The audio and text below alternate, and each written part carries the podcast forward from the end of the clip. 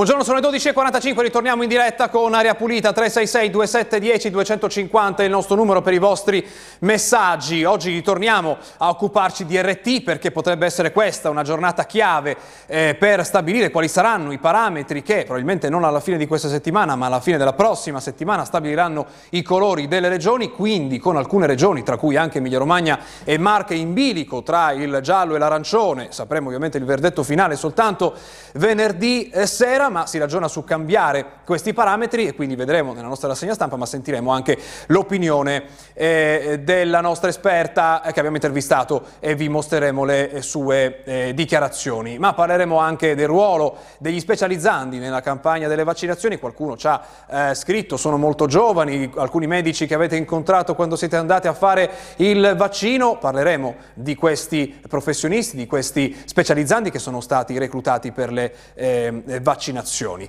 Ma partiamo dai eh, dati perché ci sono dei flash eh, che parlano proprio del tema dei tamponi. Prima vediamo i numeri di questa giornata e poi vediamo cosa si è detto proprio poco fa eh, sui eh, tamponi e sui limiti minimi di tamponi da effettuare. Ma cominciamo con i dati. Qui siamo sul grafico di DGD Visual che da oggi possiamo dire non risente del fine settimana, 480 tamponi ogni 100.000 abitanti effettuati a livello nazionale come media. L'Emilia Romagna ha fatto meglio, ne ha fatti 569, solo per il 9,9% di tipo diagnostico. Le Marche sono in terzultima posizione, continuano a stare in fondo alla classifica con 266 eh, tamponi per oltre il 56% eh, però diagnostici. Peggio delle Marche hanno fatto solo Calabria e eh, Molise. Vediamo allora qual è la percentuale dei positivi riscontrati dai tamponi eh, diagnostici. Lo facciamo eh, con quest'altro grafico dalla stessa pagina di JD Visual che eh, posiziona l'Emilia Romagna ancora una volta seconda a livello nazionale in questo rapporto, nuovi contagi persone testate.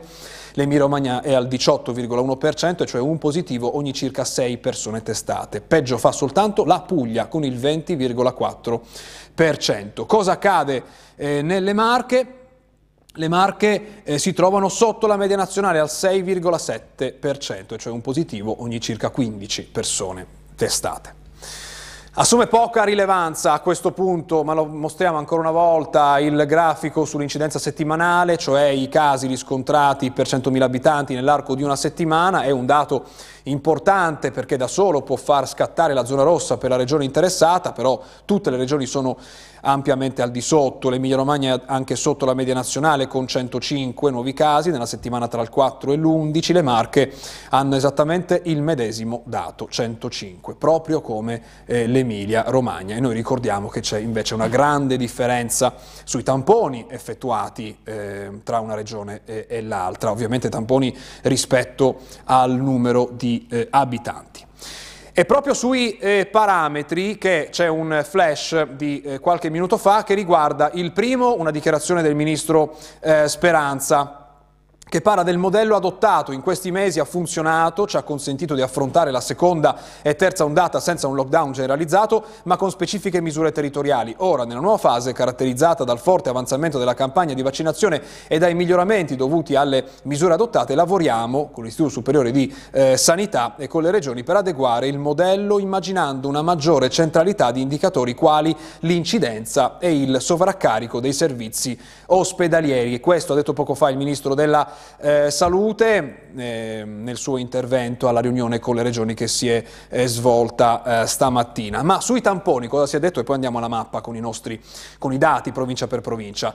La proposta sui tamponi è questa, stabilire, leggiamo ancora dall'ANSA, stabilire un numero minimo di tamponi da effettuare proporzionato ai quattro livelli di rischio legati all'incidenza, cioè le zone rossa, arancione, gialla e bianca che corrisponde a altrettanti colori. In zona rossa, che scatterebbe con oltre 250 casi Covid su 100.000 abitanti, andrebbe effettuato un minimo di 500 tamponi ogni 100.000 abitanti. Abbiamo visto i numeri eh, di oggi, la media nazionale è lievemente inferiore.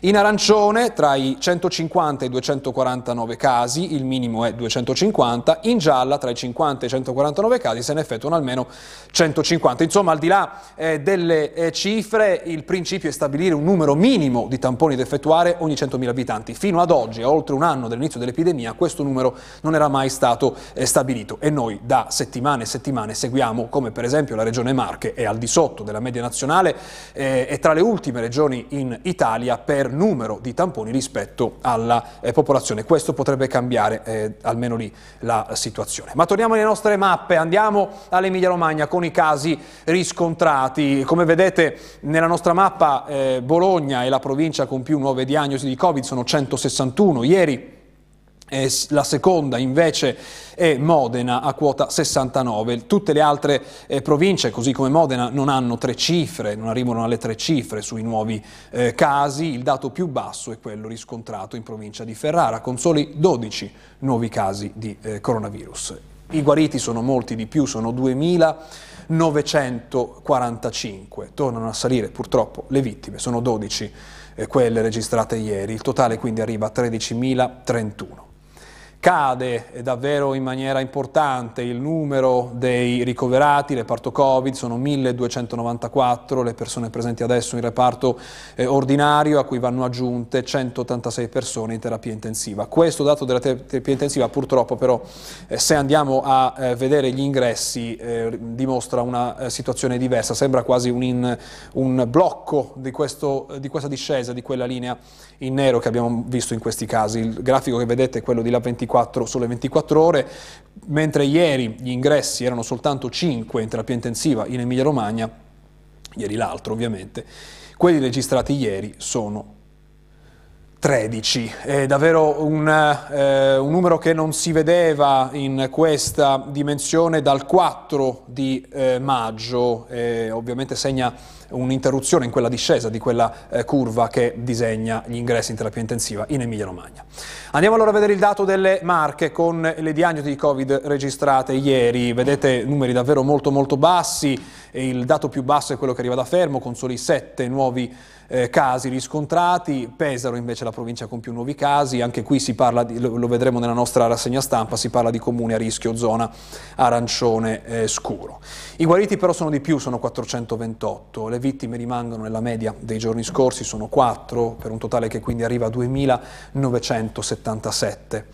Il calo eh, dei, delle presenze in ospedale riprende in maniera decisa, 316 pazienti rimasti reparto Covid a, ieri, a cui vanno aggiunte 53 persone che rimangono in terapia intensiva. Proprio il dato delle terapie intensive, se guardiamo a livello nazionale le presenze di pazienti Covid rispetto alla capienza, sempre con l'aiuto del grafico di JD Visual, vediamo che adesso sono soltanto due le regioni che superano la soglia di allerta e si tratta di Toscana e Lombardia, entrambe intorno al 32%. Le Marche sono, eh, hanno un dato un po' più alto dell'Emilia Romagna perché sono al 25,2%, l'Emilia Romagna è al 24,5%, quindi entrambe sopra la media nazionale ma comunque al di sotto della soglia di allerta.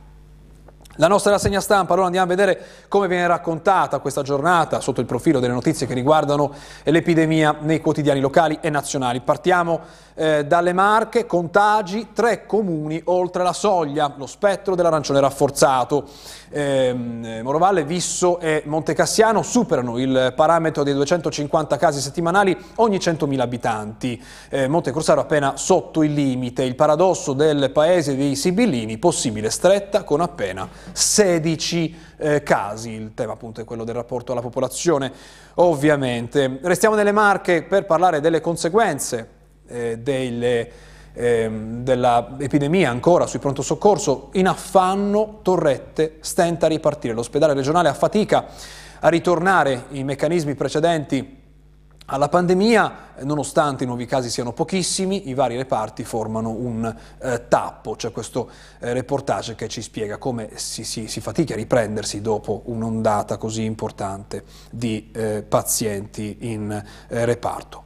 E andiamo a vedere allora cosa dobbiamo aspettarci dalle prossime giornate. Cominciamo con Repubblica, Italia verso il giallo, ma fasce, rischi e RT presto cambieranno. Insomma, sembra da questo titolo per conservare la zona gialla per tutto il paese, stiamo un po' cambiando tutte quelle che sono le regole per le zone. Oggi eh, è proprio in corso in questo momento, se non si è appena concluso, perché quei flash che vi ho letto poco fa vengono fuori proprio da questo incontro, incontro decisivo sui nuovi criteri. Andiamo, restiamo sul tema eh, dell'RT perché ne parlano tutti oggi, anche oggi, qui siamo sulla stampa, addio indice RT, conteranno i ricoveri, ma Draghi frena i partiti sulle aperture, si parla ancora del coprifuoco e potrebbe arrivare alle 11, non di più, nella maggioranza forte pressing per anticipare la cabina di regia che dovrà valutare eventuali nuove concessioni. Il Premier sposa la linea prudente di Speranza e CTS se ne riparlerà lunedì con i dati della pandemia aggiornati. Appunto qualcuno oggi dice che potrebbero cambiare i parametri prima della fine di questa settimana, qualcun altro invece parla della prossima eh, settimana. E andiamo allora a cosa si dice in eh, Emilia Romagna. Lo facciamo eh, con Repubblica Bologna. Contagi, Bonaccini vede giallo. A Bentivoglio riapre eh, la eh, maternità. Nel sommario leggiamo la, le parole del governatore dell'Emilia Romagna, eh, il rischio di nuove restrizioni per l'RT, i reparti si svuotano e calano i casi, sarebbe un bel paradosso, dice Bonaccini. Ora noi su questa parola paradosso eh, abbiamo proprio fatto una domanda all'epidemiologa eh, Salmaso che eh, sul tema del paradosso ci ha risposto eh, così, è un paradosso che l'RT sale mentre tutti gli altri parametri scendono? Eh, Salmaso dice no, sentiamo cosa ci ha detto. Per alcune parti del nostro paese eh, i, tutti i parametri sono in uh, diminuzione, ma l'RT è in lenta risalita, per esatto. esempio l'Emilia Romagna. Qualcuno dice è un controsenso, va riparametrato perché adesso ci sono le vaccinazioni. Lei è d'accordo? No, non è un controsenso per niente perché l'RT eh, è una misura, abbiamo detto, della, in questo caso se siamo sotto 1, eh, di, di, quanto rallenta la circolazione. Se eh, sta un po' aumentando pur rimanendo sotto 1, il numero continua a decrescere, il numero totale, ma, eh, ma decresce eh, più lentamente e quindi vuol dire che c'è un rallentamento nella diminuzione non, non, va riparametrato, è che vanno letti i dati al loro interno. L'RT è un indice sintetico e quindi non capiamo che cosa c'è dentro. Se invece andiamo a vedere i dati dei tassi di incidenza per età, capiamo che l'incremento eh, attuale da una settimana rispetto all'altro, pur sempre rimanendo sotto il valore eh, di 1, quindi pur sempre in un contesto di generale diminuzione, però vediamo che questo non è la stessa cosa tra tutte le fasce d'età e recentemente nelle ultime settimane si sta registrando un incremento soprattutto tra i bambini.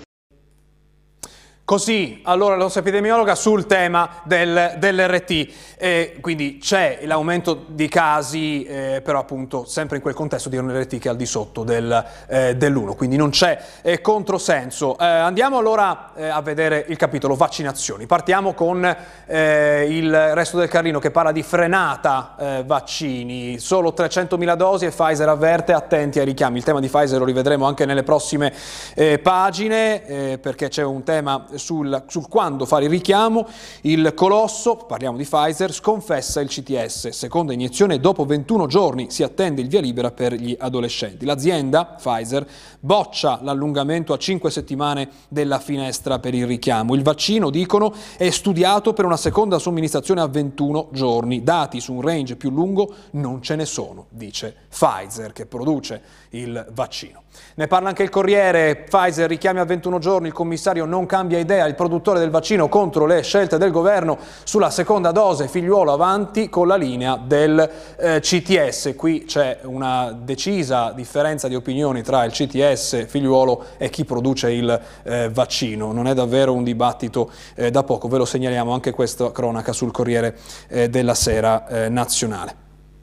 Andiamo adesso a eh, parlare su del territorio di Emilia Romagna e, e, Marche. Contagi ai minimi, ci racconta il Carlino di Ancona, resta il nodo eh, dei eh, vaccini. Qui c'è il tema eh, delle dosi che mancano, in arrivo oltre 110.000 dosi nei prossimi 10 giorni che sono sufficienti solo a garantire i richiami e continuare con gli over 60 e i caregiver. Però appunto il dato che conforta, vediamo il basso, somministrazioni sempre tra i primi in Italia. Ovviamente le dosi somministrate rispetto a quelle che sono state ricevute, le Marche sono tra le prime regioni eh, italiane. E poi ci sono i cinquantenni in Emilia-Romagna, ne parla anche oggi il resto del Carlino nella pagina nazionale, il giallo dei vaccini per i cinquantenni in tilt, i telefoni dei medici di base, prenotazioni da domani, la regione dice chiamate i dottori di famiglia, ma loro, i dottori di famiglia, hanno scarse informazioni. Parma cambia le regole, iscrivetevi nei portali eh, AUSR e oggi appunto questa, questo sistema di iscriversi nei portali potrebbe essere esteso a, tutte, eh, a tutto il territorio regionale dai cinquantenni ai ragazzi perché eh, l'ipotesi è quella di allargare le vaccinazioni anche ai più giovani, torniamo su Repubblica Nazionale, vaccini anche ai ragazzi a partire dal primo luglio e la scuola sarà eh, sicura, è questa la prospettiva. I grafici che vediamo in alto ci fanno vedere eh, quante eh, dosi, anzi mar quali marche del, dei vaccini hanno contribuito a questa campagna vaccinale. Vedete in azzurro Pfizer eh, contribuisce nella misura più larga in tutta la campagna vaccinale nel nostro eh, paese. Da ultimo l'RSA con le regole, le regole, per gli ingressi e le proteste. Qui siamo nelle Marche, siamo in provincia di Pesaro, visite nell'RSA, i sindacati premono, va applicata subito l'ordinanza. In via libera nelle strutture residenziali è rimasto solo sulla carta, si attendono le indicazioni da parte dell'ASUR, va data piena attuazione a un diritto di civiltà oltre che a un gesto di buonsenso. Questo è l'invito dei sindacati. Noi facciamo una pausa, facciamo una pausa e andiamo tra poco ritorniamo per parlare di specializzanti che fanno le eh, vaccinazioni, ma anche la seconda parte dell'intervista all'epidemiologa Salmaso proprio sui eh, parametri per stabilire i colori. Tra poco.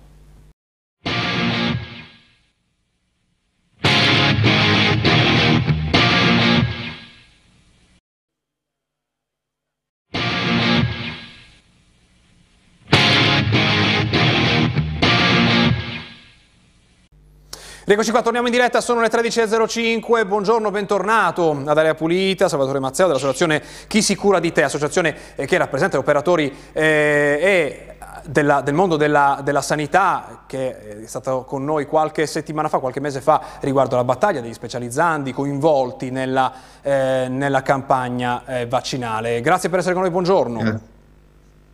Buongiorno, grazie a voi.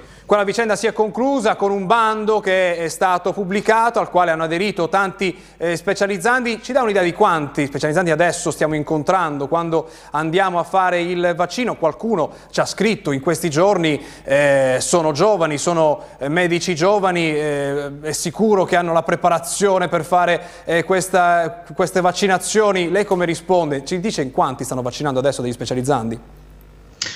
Eh, allora, su, per quanto riguarda quanti stanno vaccinando, diciamo, facendo, non abbiamo eh, dati eh, molto, molto, certi, eh, possiamo dire che un terzo mh, degli specializzanti ha risposto alla, ai bandi che sono stati emanati, quindi considerando che siamo 30.000 gli specializzanti eh, in Italia, circa 10.000 sono eh, o già operativi C'è un problema di collegamento? Sì, già operativi, abbiamo sentito, quindi o sono già operativi oppure? Okay. Oppure sono comunque inseriti nelle liste eh, in attesa per, per, essere chiamati. Eh, c'è da aggiungere poi per quanto riguarda eh, anche la questione sull'età anagrafica che eh, molti dei medici vaccinatori non sono specializzanti, ma magari sono eh, colleghi o colleghe che non sono ancora entrati in specializzazione, non sono in un percorso formativo oppure hanno concluso la specializzazione e eh, sono, si sono comunque offerti disponibili per, eh, per, per, per vaccinare. E su questo punto, anche su questa Uh, critica insomma, della, della, del fatto di essere uh, troppo giovani è mh, abbastanza una, mh, diciamo una, una, critica probabilmente che non ha un grosso fondamento in quanto uh, sì è vero molti dei nostri colleghi possono essere giovani da un punto di vista anagrafico ma sono Uh, sono colleghi medici uh, laureati abilitati alla professione e adeguatamente formati alla, per svolgere l'attività di, di, medico vaccinatore. Ecco, eh, qual è il percorso di, eh, di, studi? Come si diventa specializzandi? Allora, eh, medici, per diventare medico specializzando bisogna essere laureato in medicina, abilitato e superare un concorso eh, che da qualche anno è un concorso nazionale. Uh, fatto questo si entra in una scuola di specializzazione a seconda della, della graduatoria e poi c'è una, un corso di formazione che dura o 4 o 5 anni, durante il quale però sostanzialmente svolgiamo attività assistenziale, quindi la nostra la formazione degli specializzanti si svolge prevalentemente facendo il lavoro negli ospedali universitari o nei presidi inseriti nelle reti formative, quindi Mm, possiamo dire che al 90-95% della nostra formazione specialistica è a tutti gli effetti attività assistenziale eh, spesso anche indistinguibile da quella che viene svolta dai colleghi che sono già specialisti. Ecco, insomma non siete proprio delle matricole fresche di iscrizione all'università, diciamo, un po' per eh, stabilire le eh, differenze. E da ultimo abbiamo seguito il dibattito, specialmente nelle prime eh, fasi della campagna vaccinale in cui ehm, appunto proprio coloro che si occupavano delle vaccinazioni, anche se giovanissimi, venivano eh, vaccinati a, a, loro volta. Qualcuno li ha chiamati furbetti del vaccino. Voi come rispondete? che uh, beh, noi i medici che sono stati vaccinati indipendente, indipendentemente dall'età anagrafica sono stati vaccinati in quanto operatori sanitari che con, eh, secondo eh, da decreto, eh, con l'obbligo di vaccinazione per tutti gli operatori sanitari, quindi non è stata una scelta, c'era la possibilità di, di tirarsi indietro. Eh, tra l'altro tutti i medici eh, che svolgono attività assistenziale, o, insomma, che eh, esercitano la professione, sono esposti a rischi per loro stessi, quindi rischio di contagio, ma soprattutto possono essere veicolo di contagio se non sono vaccinati. Quindi il fatto di vaccinare i medici, indipendentemente dall'età, indipendentemente dalla, dall'inquadramento contrattuale, è una cosa che protegge sì l'operatore sanitario, ma protegge soprattutto anche la popolazione che viene a contatto con, quel, con quell'operatore. Da ultimo sulle prospettive di questi medici, di questi specializzanti che stanno facendo le vaccinazioni, sappiamo che c'è una carenza di medici nel nostro eh, paese, qualche regione si sta attrezzando con dei bandi per poi eh, proseguire, far proseguire loro il lavoro magari in altri ambiti una volta passata la campagna eh, vaccinale, questo accade un po' su tutto il paese, ci sono delle regioni che si stanno muovendo di più o di meno? Uh, sì, allora, in questo momento uh, diciamo ci sono due modalità eh, tramite cui gli specializzanti vengono coinvolti nella campagna vaccinale appunto o tramite eh, bando regionale che si basa sostanzialmente su un protocollo d'intesa che abbiamo raggiunto come associazioni eh, noi e tutte le altre associazioni medici specializzanti d'intesa con la regione e con i ministeri per garantire sia un, un nostro coinvolgimento ma nel rispetto del percorso formativo. Eh, l'altra possibilità è quella di essere reclutati tramite, cioè la possibilità che adesso hanno gli specializzanti di aderire a quello che una volta era il bando Arcuri e che ora invece è il bando Figliolo. Um, al momento, per quanto riguarda i bandi regionali, ci sono delle differenze. Certamente ci sono regioni che si erano portate avanti eh, già prima eh, appunto che fosse definita la modalità di, eh, che fosse eh, definita la modalità di impiego, altre che ancora non hanno emanato i bandi. In tutta Italia invece è attivo il bando figliuolo attraverso il quale alcuni nostri colleghi sono già stati reclutati. Eh, su que- Purtroppo è saltato di nuovo il collegamento, proviamo a ripristinarlo, mi sa che... C'è, c'è, ce l'abbiamo, ce l'abbiamo. Su quello, prego, prego.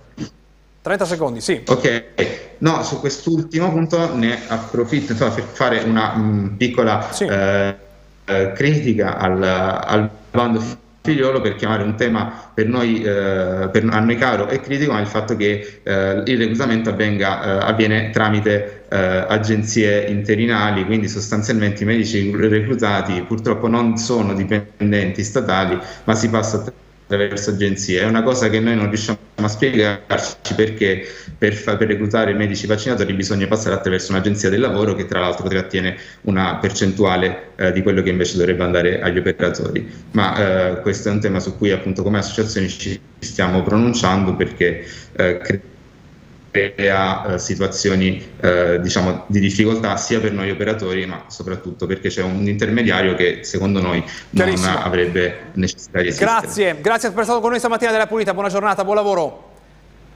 Grazie a voi. In chiusura l'intervista, seconda parte dell'intervista con la dottoressa Salmaso sul tema delle, dei parametri per i colori, per stabilire i colori da qui alla prossima settimana oppure addirittura alla fine di questa eh, settimana. Poi c'è eh, il telegiornale in onda subito dopo di noi. Grazie a Massimo Mingotti e a Matteo Righi in regia. Ci vediamo domani. È giusto quindi far passare alcune regioni in zona arancione, come molte rischiano a questo punto, forse dalla prossima settimana, soltanto per l'indice RT? Beh, l'indice, i motivi per cui le, le, le, regioni vengono classificate con un colore o con l'altro non è solo sull'RT, ma è anche eh, su tutta la capacità di risposta. Ricordiamo che tutto il nostro sforzo eh, vaccinale è orientato a ridurre i decessi e ricoveri in terapia intensiva che toccano soprattutto, ma non solo, le età più avanzate e su quelle stiamo già registrando un risultato positivo. Per quanto riguarda invece la circolazione virale, eh, se non manteniamo eh, attenzioni e precauzioni individuali, eh, ovviamente quelle sono destinate a aumentare. Ricordiamo che comunque per far ripartire il turismo, per far ripartire le attività in cui si prevede un, un incremento dei contatti sociali, ovviamente vorremmo che i contagi fossero, fossero più bassi perché se no rimane il rischio. Ricordiamo che stiamo parlando di situazioni in cui eh, si accetta di prendere un rischio eh, però eh, limitato, nel senso che il numero di decessi, il numero di ricoveri in terapia intensiva eh, e di, quindi di casi severi viene ridotto. L'RT non è l'unico parametro, ma certamente ci dice quanto circola, quindi è importante. Da ultimo, eh, il tema della, dei valori e dei dati che vanno rivisti in virtù delle vaccinazioni che vengono fatte è un tema che può eh, essere preso in considerazione perché appunto quando si tratta dei colori delle regioni il, la quantità di popolazione vaccinata non rientra tra i valori che sono stati presi in considerazione, che sono stati pensati eh, alla, all'inizio di ottobre. Sarebbe il momento di introdurre anche la variabile vaccini quando si tratta dei colori? Beh, senz'altro eh, si possono introdurre, eh, i colori sono stati tarati sul monitoraggio della circolazione dell'infezione eh, e certamente toccano poi i colori, toccano le misure di mobilità sociale e che certamente i più anziani eh, rimangono fuori, sono le vittime che pagano il conto più elevato, ma sono quelli che poi di fatto vengono anche meno toccate dalle, dalle contromisure. Eh, quello che abbiamo osservato è che tutte le regioni, questa situazione un po' a scacchiera in cui le regioni hanno cambiato colore abbastanza spesso, eh, di fatto il valore dell'incidenza è sceso solo quando si introducono misure abbastanza restrittive, cioè la zona rossa, la zona rossa molto restrittiva, oppure comunque qualche limitazione. Certamente eh, se l'obiettivo è ridurre i casi severi, eh, la copertura vaccinale tra le persone più vulnerabili eh, è un elemento importante che potrebbe essere preso in considerazione.